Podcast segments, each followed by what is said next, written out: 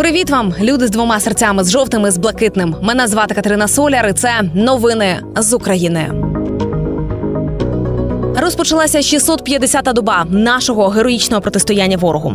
Доба, коли перебуваючи тут і зараз, ми методично продовжуємо робити свою роботу. Військові на фронті методично зменшують популяцію ворогів наших. А ми а ми робимо все від нас залежне, щоб світ не забував, в яких умовах, от вже майже два роки, живе Україна. І розпочну із того, що президент Зеленський виступить перед сенаторами США напередодні голосування за подальшу допомогу Україні. Про це пише Захіл. Виступ запланований на сьогодні. От голосування має відбутися 6 грудня. На кону пакет допомоги на суму у понад 61 мільярд доларів. І рішення штатів для нас надважливе. Сподіваємося, звісно, на краще. Нагадаю, що напередодні помічник президента США Джо Байдена Джейк Селіван сказав, що після того як у США закінчаться гроші на допомогу Україні, постачання постачання зброї припиниться. А грошей вже залишилося на допомогу до кінця місяця. Тож сподіваємося, що конгрес виділить додаткове фінансування. Або ж є інший варіант війна Росії з НАТО, яка може розпочатися через три роки. Про це сказав глава бюро національної безпеки Польщі Яцек Сев'єра. Він вважає, що вже зараз країнам НАТО на східному фланзі треба готуватися до конфронтації і зміцнювати позиції, щоб стримувати агресора. Він також закликає і надалі збільшувати чисельність польської армії.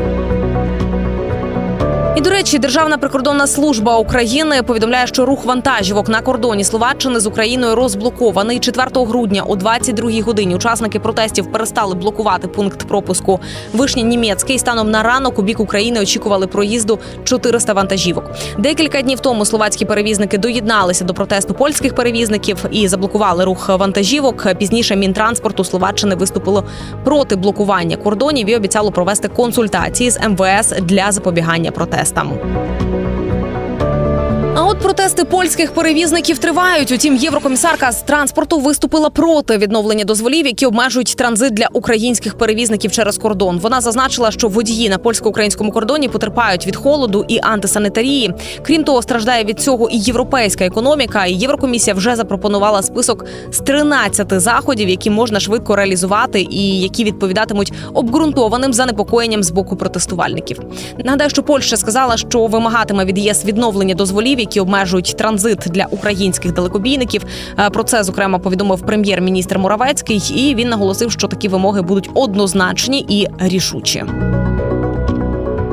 А от хто нічого не вимагає, а намагається нам тільки допомогти, так це німецька Рейнмітал, який отримав контракт на десятки тисяч 155 міліметрових снарядів для України. Замовником є неназвана країна НАТО. Сума замовлення близько 142 мільйонів євро. І про замовника повідомляють, що це країна НАТО, яка задекларувала наміри у довгостроковій перспективі надавати Україні військову підтримку для боротьби з російською агресією. Ну і снаряди з цього замовлення будуть поставлені аж у 2025 році.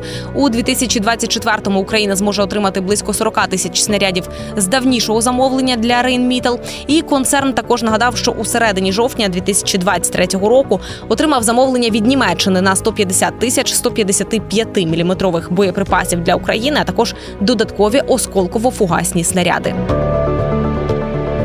І до речі, Україна також е, вже отримала дефіцитні ракети до систем ППО і нові зенітні комплекси від партнерів. У соцмережах про це повідомив президент Володимир Зеленський. Дають результати і зусилля з нарощування власного виробництва. Вперше вийшли на показники шість самохідних арт-установок Богдана на місяць, і вже бачимо, як збільшити його ще більше.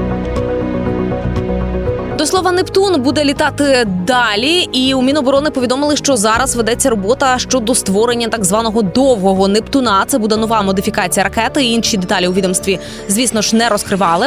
Ну як пише спецвидання Defense Express, ймовірна дальність такої ракети може сягати 400 кілометрів проти 300 кілометрів у протикорабельній версії, і бойова частина 350 кілограмів проти 150 кілограмів. Хоча не виключено, що це не остаточні характеристики модифікованої ракети.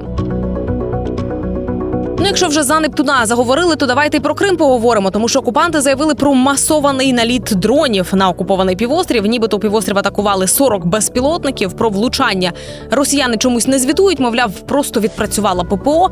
Утім, український проукраїнський канал Кримський вітер написав про можливий удар по суднобудівному заводу залив у Керчі, де є військові кораблі. Ще не всі виїхали звідти. Ну і також звуки вибухів чули жителі Керчі, Феодосії, Старого Криму та Сімферополя. На тому дякую кожному, хто не втратив силу духу, хто допомагає Україні словом, ділом і коштами, хто підтримує збройні сили і наближає нашу перемогу. Давайте конвертуємо нашу лють у донат. Ми сильні, ми вільні, ми незламні, як Україна. З вами була Катерина Соляр. Слава Україні! Слава українським героям і смерть тим клятим ворогам. Почуємось.